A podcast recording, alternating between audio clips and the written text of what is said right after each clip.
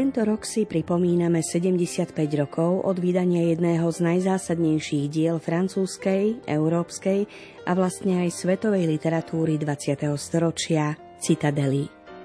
Jej autor Antoine de Saint-Exupéry začal písať v roku 1938 ako 38-ročný a nikdy ju nedokončil. Napriek tomu táto zbierka esejí, básní, rozhovorov a myšlienok pôsobí uceleným dojmom. Čitateľ môže dozrievať spolu s ňou. Inak bude vnímať Exupéryho slová pri prvom čítaní, inak pri piatom. Stretla som sa s názorom, že toto dielo je svojou komplikovanosťou a v skutku bohatou obraznosťou v príkrom kontraste s jeho najznámejším dielom Malý princ. Osobne si to nemyslím. Pri Citadele ma opakovane premohol pocit, že v oboch dielach ide vlastne o to isté – a čo je v Malom princovi napísané jednoducho, to Citadela monumentálne rozvíja.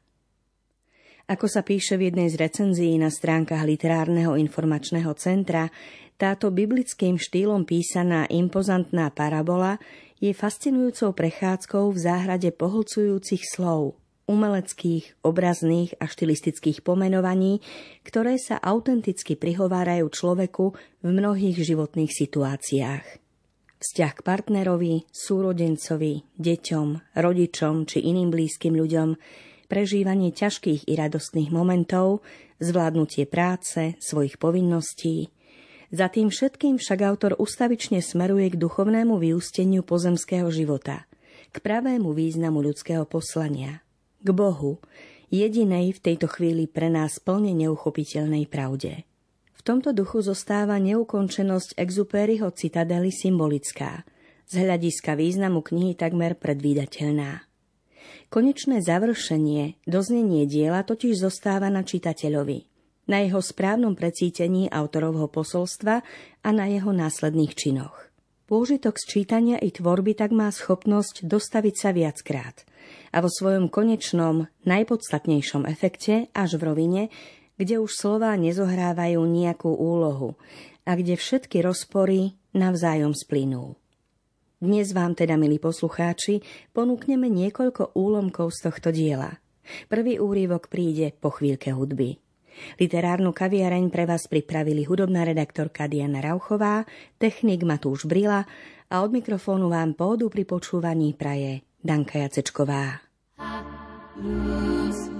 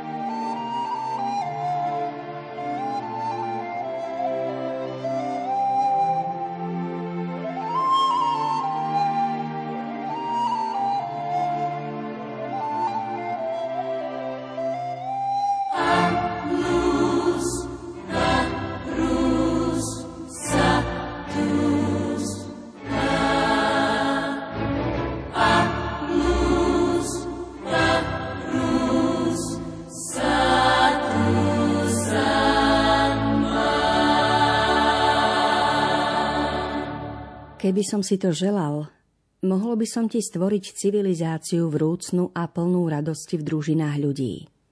Plnú jasného smiechu robotníkov, čo sa vracajú z práce, i veľkej chuti do života. Túžobného očakávania blízkych zázrakov a básne. Civilizáciu, v ktorej ťa zasiahnu svetlom hviezd a v ktorej by si sa jednako iba hrabal v zemi, aby si z nej vytiahol diamanty, ktoré sa po dlhej, tichej premene v útrobách zemegule stanú nakoniec svetlom. Lebo keď prišli zo slnka, stali sa neskôr papradím, potom temnou nocou a nakoniec sa stali opäť svetlom. Nuž teda, povedal som ti, zaručím ti život plný vzrušenia, ak ťa odsúdim na dolovanie. A na jeden deň v roku ťa pozvem na hlavnú slávnosť obetovania diamantov, ktoré pred zrobeným ľudom spálim a navrátim svetlu. Svoje vnútorné pohnútky neovládaš používaním získaných vecí a živí sa tvoja duša nie vecami, ale ich zmyslom. Zaiste skôr ako spáliť ten diamant, mohol by som ním pre tvoje potešenie rovnako dobre okrášliť princeznú. Alebo uložiac ho do skrinky na tajnom mieste v chráme, nechať ho silnejšie žiariť nie pre oči, ale pre ducha, ktorý sa ním posilňuje skrze steny. Ale zaiste neurobím pre teba nič podstatné, ak ti ho dám. Lebo tak je, že som pochopil hlboký zmysel obety, ktorá nespočíva v tom, že ťa ukráti, ale obohatí. Lebo si míliš adresu, keď sa naťahuješ za vecou, zatiaľ čo si hľadal jej zmysel. Ak ti totiž stvorím ríšu, v ktorej ti každý večer pridelia diamanty, vydolované kde si inde, to ako by ťa obohatili kamením, lebo v nej už nenájdeš nič z toho, čo si chcel získať. Bohatší je ten, kto celý rok drie v skale a raz v roku spáli ovoci svojej práce, aby z neho získal záblesk svetla, ako ten, kto každý deň odinakiaľ dostáva plody, ktoré od neho nič nevyžadovali. Tak je to i s kolkom. Máš radosť, keď ho zvalíš. A to je sviatok. Ale od padnutého kolku nemôžeš nič čakať. Preto obetovania a sviatky splývajú. Vyjavuješ tak zmysel svojho skutku. Ale ako by si mohol tvrdiť, že sviatok je niečo iné ako oheň radosti, keď páliš nanosené drevo ako šťastné svaly roztiahnuté do priestoru, keď si zliezol horu, ako lesk diamantu na svetle, keď si ho vydoloval, ako oberačka, keď dozrelo hrozno. Kdeže vidíš, že by bolo možné používať sviatok ako zásobu? Sviatok je príchod a završenie tvojej cesty, ktorú si prešiel. Ale nemôžeš nič očakávať od svojej premeny ako usídlenec a preto sa neusadíš v hudbe ani v básni. V pomilovanej žene ani v krajine, ktorú si uzrel z výšky hôr. A strácam ťa, ak ťa vodím monotónnym súzvukom svojich dní. Ak ich neusporiadam podľa kamsi plávajúcej lode. Lebo aj sama báseň je sviatkom, ak prejdeš jej strminou. Lebo chrám je sviatkom, keď sa v ňom zbavíš svojich všedných starostí. Každý deň si trpel v meste, čo ťa dlávilo svojim valiacim sa bremenom. Každý deň si bol v horúčke zo súrnej roboty, z chleba, na ktorý ti treba zarobiť, z chorôb, z ktorých sa ti treba liečiť, i z ťažkostí, ktorých sa ti treba striasť. A šiel si sem, a šiel si ta, smejúc sa tu a plačúc tam. Prichádza potom čas, prisúdený tichu a blaženosti a stúpaš po schodoch, otváraš dvere a máš už iba to šíre more a hlbavý pohľad na mliečnú cestu. I studnicu ticha a víťazstvo nad všednosťou. A potreboval si to ako pokrm, keďže si znášal bolesť z predmetov a vecí, ktoré sú tebe na nič.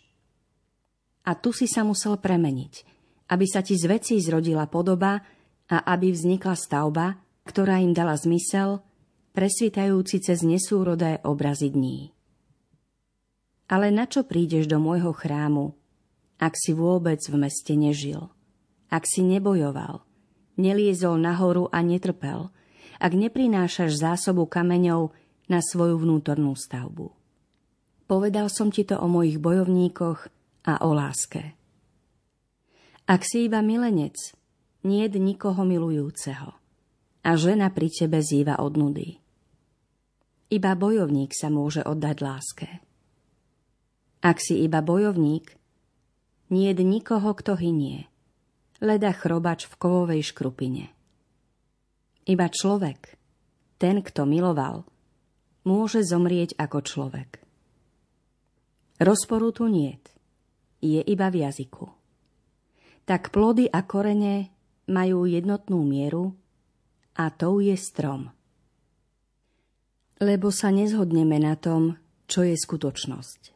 Nazývam ňou nie to, čo možno odvážiť na váhach, na ktoré nedbám, veď som nie váha a nestarám sa o veci na váženie, ale to, čo dolieha na mňa. A dolieha na mňa smutná tvár, kantáta alebo horlivosť ľudí v ríši. Dolieha na mňa súcit s ľuďmi, charakter ľudských skutkov alebo chuť do života. Dolieha na mňa urážka, ľútosť alebo rozluka – Dolieha na mňa svornosť vo vinici. Hoci strapce sú pooberané, lebo aj keď ich odnesú preč na predaj, to podstatné už dali. Tak je to aj s mužom, ktorý mal byť vyznamenaný rukou kráľa a bol na slávnosti. Tešil sa z jeho žiarivej sily. Prijal blahoželanie priateľov a zažil tak radosť a hrdosť z triumfu. Lenže kráľ spadol z konia a zomrel skôr, ako mu na hruď pripol medailu. Vary mi povieš, že ten človek nič nedostal? Skutočnosťou pre tvojho psa je kosť. Pre tvoje váhy je skutočnosťou liatinové závažie. Pre teba je však skutočnosťou svet iného druhu. A preto hovorím, že finančníci sú ľahkovážni a tanečníce rozumné. Nie, že by som dielom tých prvých pohrdal, ale opovrhujem ich povýšenectvom, ich seba dôverou, ich seba uspokojením, lebo si namýšľajú, že sú cieľom, završením a jadrom, zatiaľ čo sú to iba lokaji a slúžia najskôr tanečniciam. Nemýl sa v tom, čo je zmyslom práce.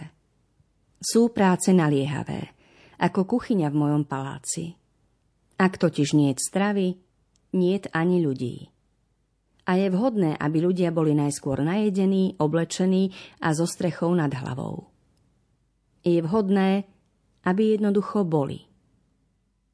A predovšetkým také služby sú nevyhnutné.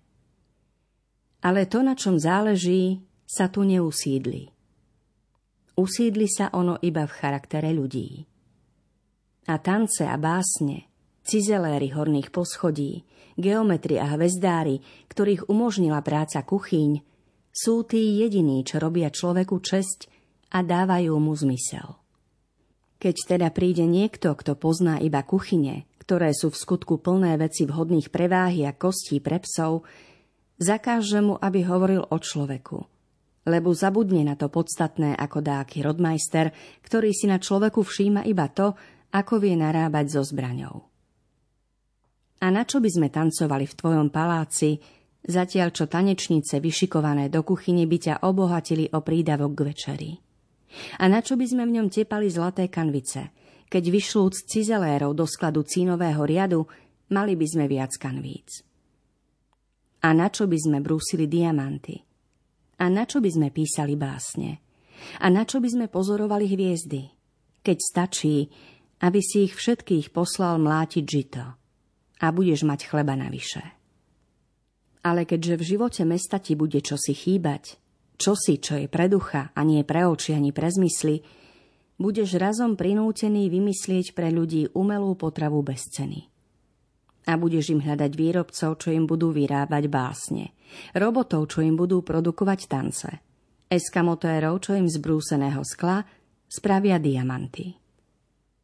A ľudia budú v ilúzii, že žijú hoci v nich už nebude nič. Len karikatúra života.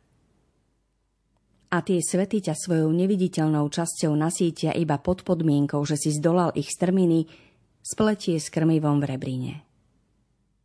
Tanec je súboj, zvod, vražda a ľútosť. Básen je výstup nahoru. Diamant je rok driny, z ktorého vzýšla hviezda. Lenže to podstatné bude ľuďom chýbať tak je to i s hrou v kolky. Keďže máš radosť, keď rúcaš nepriateľské kolky, veľmi by ťa potešilo, keby si ich nastaval aspoň sto a zmontoval i stroj na ich rúcanie.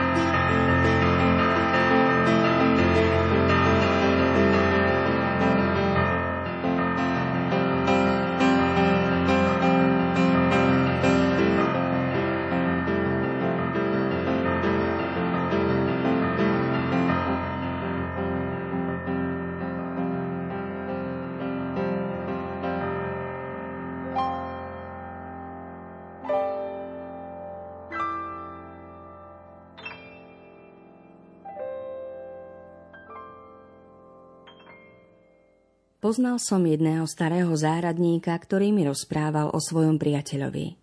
Obaja dlho žili ako bratia, kým ich život nerozdelil. Večer píjali spolu čaj, slávili tie isté sviatky. Navzájom sa vyhľadávali, aby si pýtali radu, alebo aby sa jeden druhému zdôverili. A zaiste si málo čo povedali. Skôr ich ľudia videli, ako sa po práci prechádzajú, ako močky pozorujú kvety, záhrady, oblohu a stromy. Ale ak jeden z nich pokýval hlavou a prstom ohmatal dáku rastlinu, ten druhý za ním pokýval svojou, zistiac stopu po húsenici. A kvety, ktoré rozkvitli, im obom prinášali rovnakú radosť. Nuž stalo sa, že akýsi obchodník najal jedného z nich a pripojil ho na niekoľko týždňov k svojej karaváne.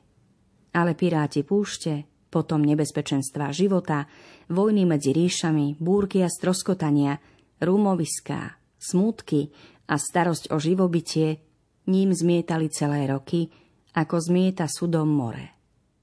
Vyháňali ho zo záhrady do záhrady až na kraj sveta. A tak, po rokoch ticha, dostal môj záhradník list od svojho priateľa. Boh vie, koľko rokov putoval. Boh vie, aké dostavníky, akí jazdci, aké lode, aké karavány ho niesli s tou istou húževnatosťou nespočetných morských vln až do jeho záhrady. A v to ráno, keďže môj záhradník žieril šťastím a chcel sa oň podeliť, prosil ma, aby som si prečítal, ako čítame báseň. Aby som si prečítal list, ktorý dostal. Stopoval vzrušenie na mojej tvári. A zaiste v liste bolo iba niekoľko slov, lebo dvaja záhradníci boli obratnejší v ríľovaní ako v písaní. Jednoducho som čítal. Dnes ráno som strihal moje rúžové kríky. Premýšľajúc potom o podstatnom, nevysloviteľnom, ako sa mi zdalo, pokýval som hlavou, ako by to boli urobili oni dvaja. Nemal viac pokoja môj záhradník. Bol by si ho mohol počuť, ako sa informuje o zemepise, o navigácii, o poštách, o karavánach a o vojnách medzi ríšami. O tri roky neskôr prišiel šťastný lúč posolstva, ktoré som vyslal z druhej strany zeme. Zavolal som môjho záhradníka. Môžeš písať svojmu priateľovi a moje stromy tým trochu trpeli, i zelenina v záhradke. A húsenice mali sviatok, lebo celé dni trávil doma a čarbal, prečiarkoval a znova začínal dielo, vyplazujúc jazyk ako dieťa nad výkresom, lebo vedel o čom si súrnom, čo musel povedať a celý sa vo svojej pravde musel preniesť k svojmu priateľovi. Musel postaviť vlastný môstok ponad priepasť a spojiť sa s druhou časťou seba samého ponad priestor a čas. Celý sa červenajúc, prišiel mi predložiť svoju odpoveď, aby ešte raz stopoval odraz radosti na mojej tvári. Odraz, ktorý by osvietil adresáta a aby si tak na mne vyskúšal moc svojich dôverností. Keďže v skutku nebolo nič dôležitejšie na poznanie, a keďže tu pre neho išlo o to, za čo sa predovšetkým vymienial ako starený, čo si opotrebúvajú oči pri hrách s ihlou, keď kvetmi ozdobujú svojho boha, čítal som, že priateľovi dôverne, ako presvedčivú prozbu, oznamuje usilovným a nešikovným písmom, ale skromnými slovami. I ja som dnes ráno strihal moje rúžové kríky. A zmlkol som nad lístkom, premýšľajúc o tom podstatnom, čo sa mi začínalo jasnejšie črtať, lebo ťa nevedomky slávili, pane spájajúc sa v tebe nad rúžovými kríkmi. Ach, pane, za seba samého budem prosiť po tom, čo som naučal môj ľud, ako som najlepšie vedel. To preto, lebo som od teba dostal priveľa práce, aby som zvlášť vyhľadal toho alebo toho, koho by som mohol milovať. A preto, lebo bolo nevyhnutné, aby som použil obchod, z ktorého jediného plynú radosti srdca, lebo sladké sú návraty sem, a nie inde, i osobitné hlasy a detské dôvernosti tej, ktorá si myslí, že oplakáva svoj stratený šperk, zatiaľ čo už oplakáva smrť, ktorá odlučuje od všetkých šperkov. Ale ty si ma odsúdil do ticha, aby som z druhej strany vetra slov pochopil ich význam, lebo je mojou úlohou skláňať sa nad úzkosťou ľudí, z ktorej som sa rozhodol ich vyliečiť. Chcel si mi zaiste ušetriť čas, ktorý by som bol minul na rečičky i peklo slov o stratenom šperku. Lebo láska či priateľstvo sa opravdivo snujú iba v tebe jedinom. A je na tvojom rozhodnutí, či mi dovolíš do nich vstúpiť iba cez tvoju tíšinu.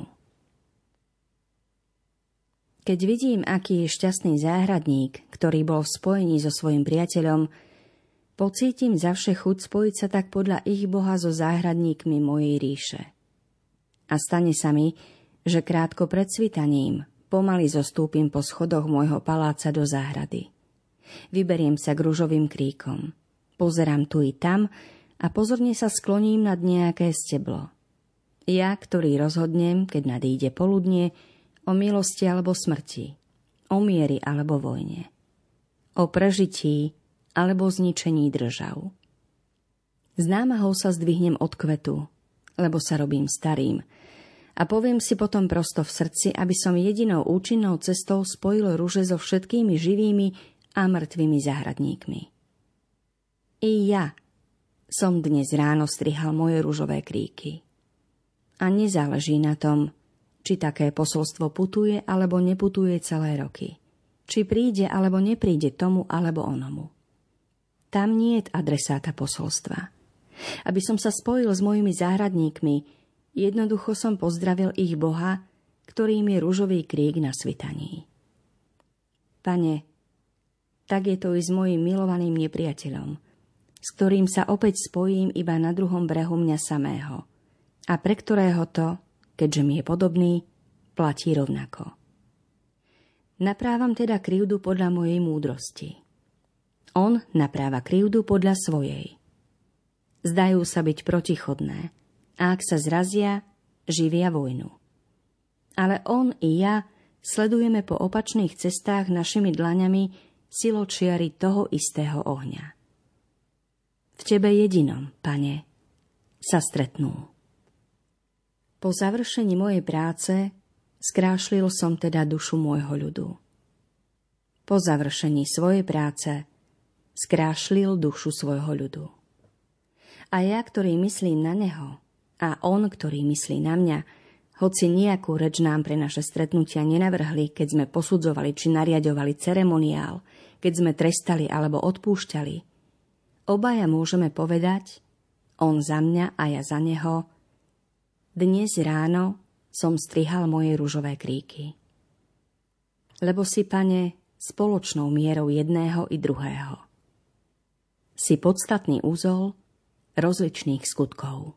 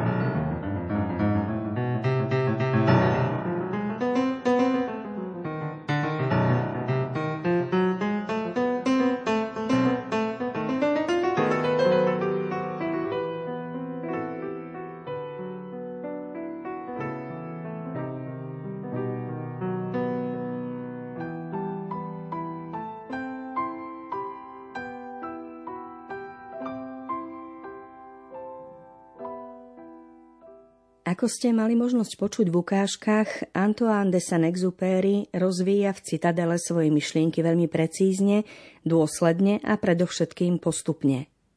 Prostredníctvom rozprávača hovorí o nadchýnajúcom procese tvorby a rovnako postupuje aj on sám. Uvedomuje si chabú nosnosť slov, nemožnosť jedným výrazom obsiahnuť celý potrebný význam a preto využíva rozličné obrazné pomenovania, aby túto výrazovú nespôsobilosť aspoň čiastočne preklenul. Jemnými dotykmi, no skúsene, slovo po slove, obraz po obraze, kapitolu po kapitole, sa pokúša čo najzrozumiteľnejšie vyformovať podobu životnej pravdy posunúť čitateľovi kľúč k jej poznaniu, preniesť ho na úroveň, z ktorej bude ochotný a schopný túto pravdu vnímať a okolnosti z rodu jej poznania dostatočne prežiť. V Slovenčine pred niekoľkými rokmi kompletný text vyšiel v preklade Jana Švantnera, ktorý sám je majstrom poetického pera a táto jeho schopnosť je nesporným prínosom aj pri práci s Exupéryho francúzským originálom. Aj vďaka nemu je Citadela lahôdkou pre čitateľov, ktorí majú radi literárne výzvy a v umeleckej tvorbe hľadajú bohaté podnety pre vlastné úvahy nad významom ľudskej existencie. Dlhé zimné večery sú na čosi také ako stvorené. Z literárnej kaviarne vás pozdravujú Diana Rauchová, Matúš Brila, Antoine de Saint-Exupéry a Danka Jacečková.